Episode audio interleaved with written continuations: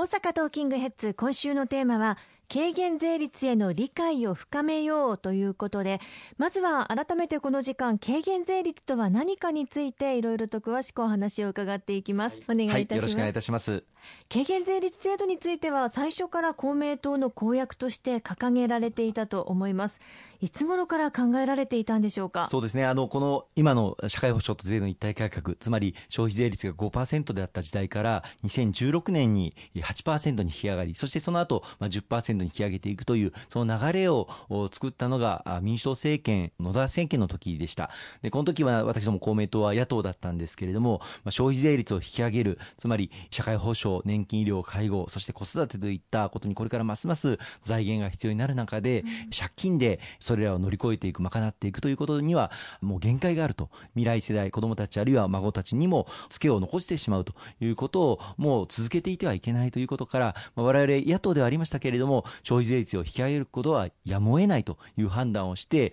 当時3党合意、自民党と民主党と公明党で結ばせていただきました。その時に公明党から、消費税率を引き上げるのはもうやむを得ないということは理解をするけれども国民に対する負担これをできる限り最小限にしなければならない。そのためにも食料品などについては軽減された税率を設けるという軽減税率制度を導入すべきだということを公明党のみが当時訴えさせていただきました、まあ、その後自公連立政権再び国民の皆様に気づいていただいて自民党との協議を続ける中で10%に引き上がる段階で軽減税率制度を導入しようということに合意に至って法制化されたものなんです。逆進性が強いという消費税の性質を加味したということなんですか？そうなんです。あの消費税というのは低所得の方でも高所得の方でも同じように買い物をすれば例えば1000円の買い物をすれば10%であれば100円消費税を納めていただくことになりますそうしますとやはり低所得の方が支払う100円と高所得の方が支払う100円というのは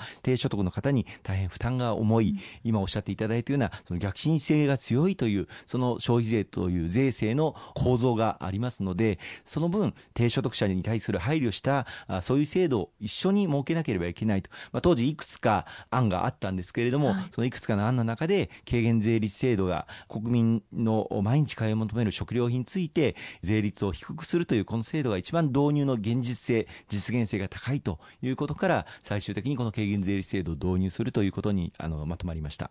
まあ、そういったことから制度の中身を作っていくという作業になっていたと思いますが欧米で当たり前に導入されている制度を参考にされたということでしょうか？そうなんです。いろんな国々の状況なんかは参考にさせていただきまして例えばあのフランスでも標準税率、まあ、消費税率は20%であるのに対して食料品は5.5%新聞は2.1%書籍は5.5%と、まあ、軽減された税率が導入されています。ドイツでも標準税率が19%に対して食料品などは7%イギリスでは標準税率20%に対して食料品はなんと0%、うん、スウェーデンは標準税率が25%に対して食料品が12%と、まあ、各国でこのように食料品については安い税率を設けるという制度が定着をしております。この日本で導入できないわけがないと公明党強くあの訴えさせていただきました。と言いますのもやはり、えー、食料品っていうのは、まあ、どんなにお金持ちでもどんなに低所得の方でもやっぱり食べる量っていうのは、まあまあ、限界がありますからこの割合を考えると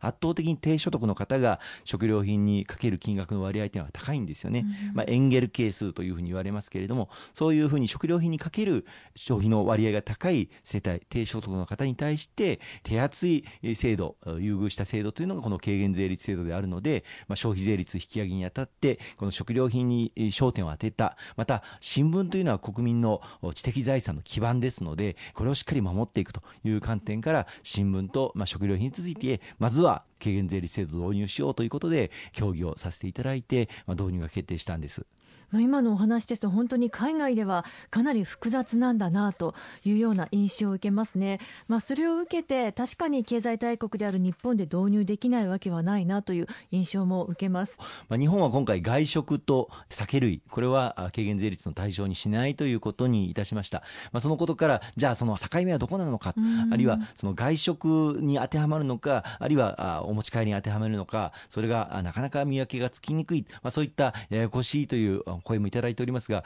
まあ、各国見てみますと、日本よりももっとややこしい制度を導入している国がたくさんあります。フランスなんかでもバターとマーガリンで税率が違うんですよね。バターの方が酪農家が生産している産品なので、そういった酪農家を保護する観点から軽減税率が導入されていたりとか、あるいはチョコレートにつきましても、チョコレートの中のカカオの含有量が多いもの、これはあの贅沢品だという扱いになって、標準税率が適用されたりとかですね、あるいはイギリスなんか面白いのは、クッキーとビスケットで税率が違ったりとか、さらにはあの温めて持って帰るものについては、標準税率、税率が高くなるんですけれども、この温めてっていうところがですね、今の気温より高く設定された温度で持って帰ると、税率が高くなるという、えー、これも現場で本当に混乱するんじゃないかなと思うような 制度が各国で導入されていますが、私もあのヨーロッパ何度も行かせていただいておりますけれども、何の問題もなく、えー、粛々とお買い物をされてらっしゃいますし、